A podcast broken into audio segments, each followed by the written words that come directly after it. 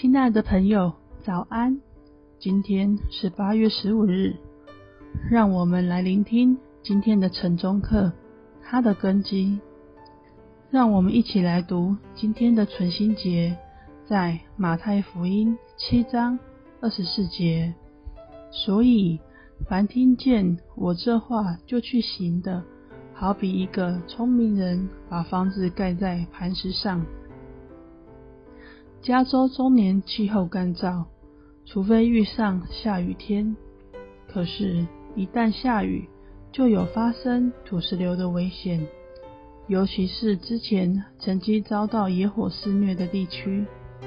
有一次，我们遇上了连续十四天的大雨，我很担心我们会因此与外界隔绝，因为到我们家的唯一道路必须经过一座桥。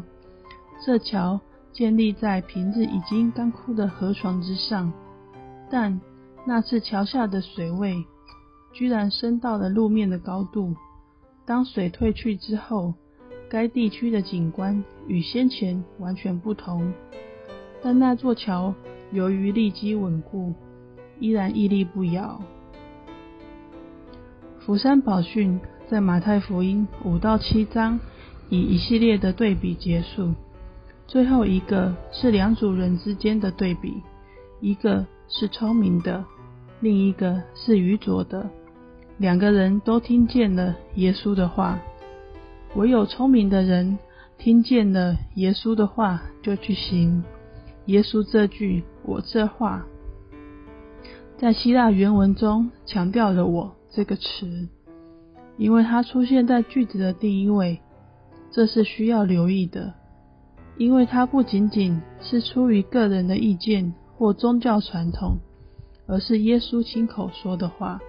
听见他的话就去行的，就好比一个聪明人把房子盖在磐石上，愚拙的人听见了耶稣的话却不加理会，把房子盖在沙土上。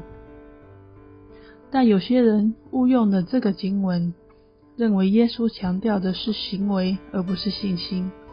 但是这些人忘记了，在这个比喻中，两个人都造了房子，做了一些事，但只有一个人愿意让耶稣的话成为他房子的根基。两者所使用的措辞相似，这就凸显了最重要的区别。这两个人都听了耶稣的话。房子盖在相同的环境中，唯一不同的是它们的根基。近东地区的暴风雨在来袭时，只需要不到几分钟的时间，就可以把干枯的河床变成汹涌的河流。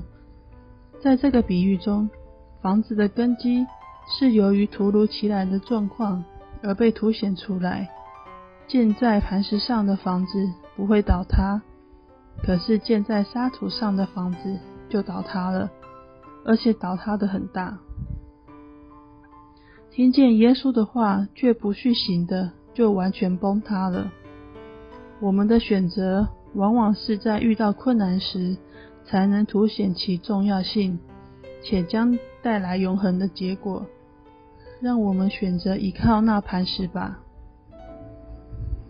让我们一起来祷告。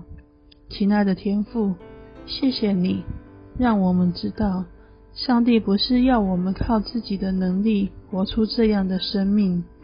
我们需要圣灵的帮助，不仅改变我们的行为，还包括思想和态度。